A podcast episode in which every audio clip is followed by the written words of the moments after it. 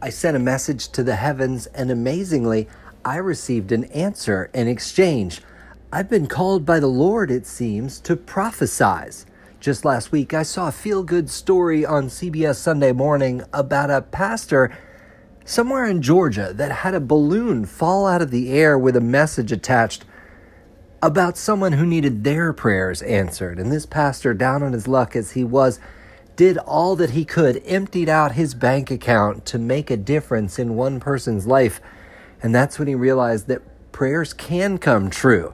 Now, I can't say that that's exactly what happened to me, but I kept my eyes open, and amazingly enough, I found exactly what I was looking for, which might just be an answer to my prayers, too. Which is why today I want to talk about prayers, practice, and prophets as we start the sermon and mount up for more joshing around. As mentioned, I didn't just pray for my situation to improve without also putting forth action to spur change. As it's said, the definition of insanity is doing the same thing and expecting different results, but at the same time, isn't that also the definition of practice? Doing the same thing and through repetition expecting better results. However, I guess it's a garbage in, garbage out scenario. If you're not practicing exactly what it is you want to preach, well, then you should just stop trying altogether and start making a change. I practice loving my wife each and every day, and our love grows. She doesn't listen to the show all the time, but she knows this anyways, which brings me to the podcaster's creed, which will apply to this fake radio show too. I don't know if you don't listen, as long as you download the show. So please, if you're going to miss a day, just drop it on your phone nonetheless. We don't have advertising partners to appease yet, but when we do, we'll have to keep the numbers looking strong. With that said, four months in a row of solid show growth. Thanks to everybody for listening. Tell your friends, review us on iTunes, and check us on social media at Joshing Around. In sports news, I saw a headline that read NASCAR driver bumps partner on a racetrack, and I thought, there's gay NASCAR drivers? Sure, of course there are but they're racing together on the same track?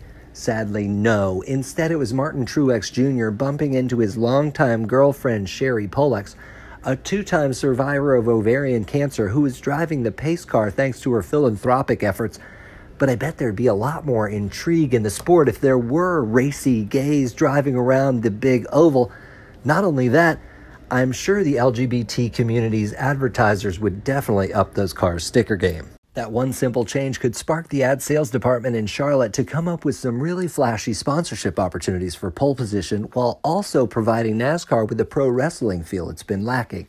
Speaking of pro wrestling, congratulations to the former World Wrestling Federation for being the first gay sports league.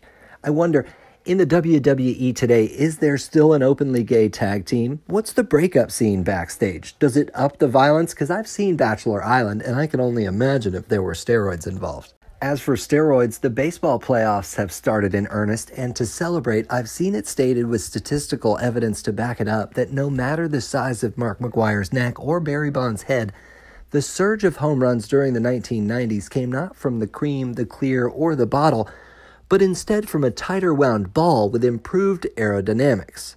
Though I may have become tightly wound as of late, my talk of prophesizing has nothing to do with improving my trajectory. Instead, I've just been searching for a way to truly use my talent for service instead of, as I have in the past, as a salesman just to whittle my way into the middle of a transaction. And while I might believe that nothing happens until a sale is made, that doesn't mean that I have to keep selling my way into every situation. When I was studying advertising, I saw it stated that Christianity was one of the world's first blockbuster brands. What do you need for a brand to succeed? Well, at the basics, you need two things a strong visual icon, which the church has in the cross, and a unique selling proposition, which they provide with the blueprints to a wholesome existence here on earth, coupled with the promise of everlasting life. This is what's led to the most passionate salesmen on the planet because who would want to keep from anyone they love the gift of life everlasting? Because I've yet to find something that transforms me into a passionate zealot, I've simply been adrift, exchanging time for money, sharing stories written and requested by the highest bidder. Which is why I had so many prayers to be sent when I arrived at church on Sunday. I was there tasked with reading for the people something from the book of Numbers. The Lord came down in the cloud and spoke to Moses, and then the Spirit fell on many elders, but not two who had remained on the camp. That was until the Spirit found them, and they started prophesying like the rest. Well, so quickly, Joshua, an aide to Moses, heard about this and demanded that Moses stop them, to which he replied, Are you jealous for my sake? Would that all the people of the Lord were prophets. Would that the Lord might bestow his Spirit on them all. And when I read that, because my name was in it, it spoke so loudly to me, but also because I've felt that jealousy. Also because I have a podcast. Does that make me a prophet?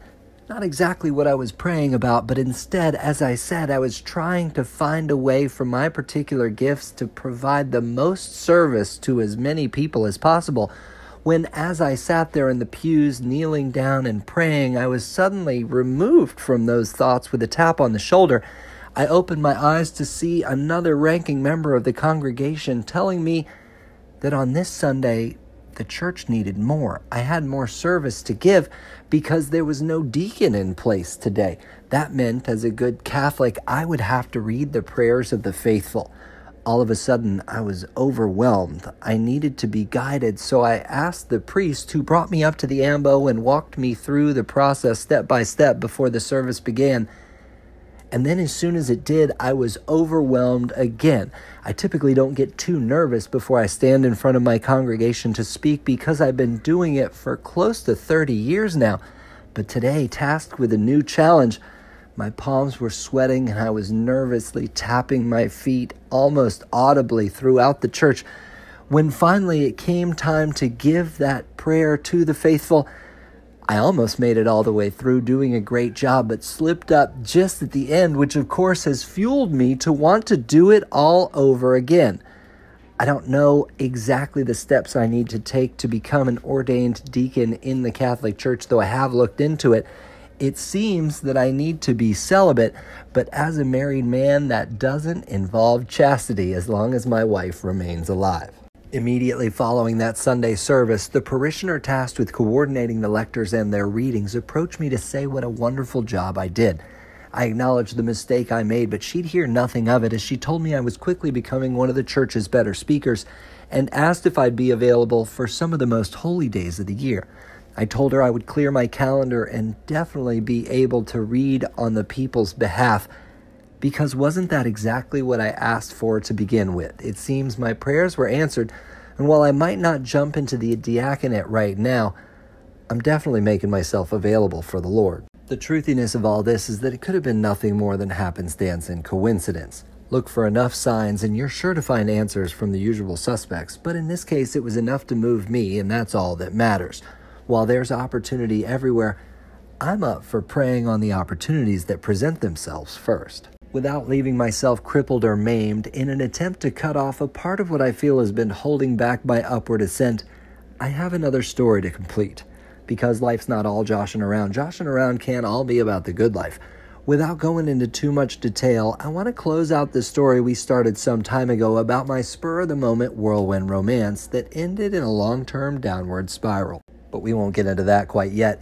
Instead, I wonder what's the one thing you could safely remove from your life that would cause you to rise like a rocket?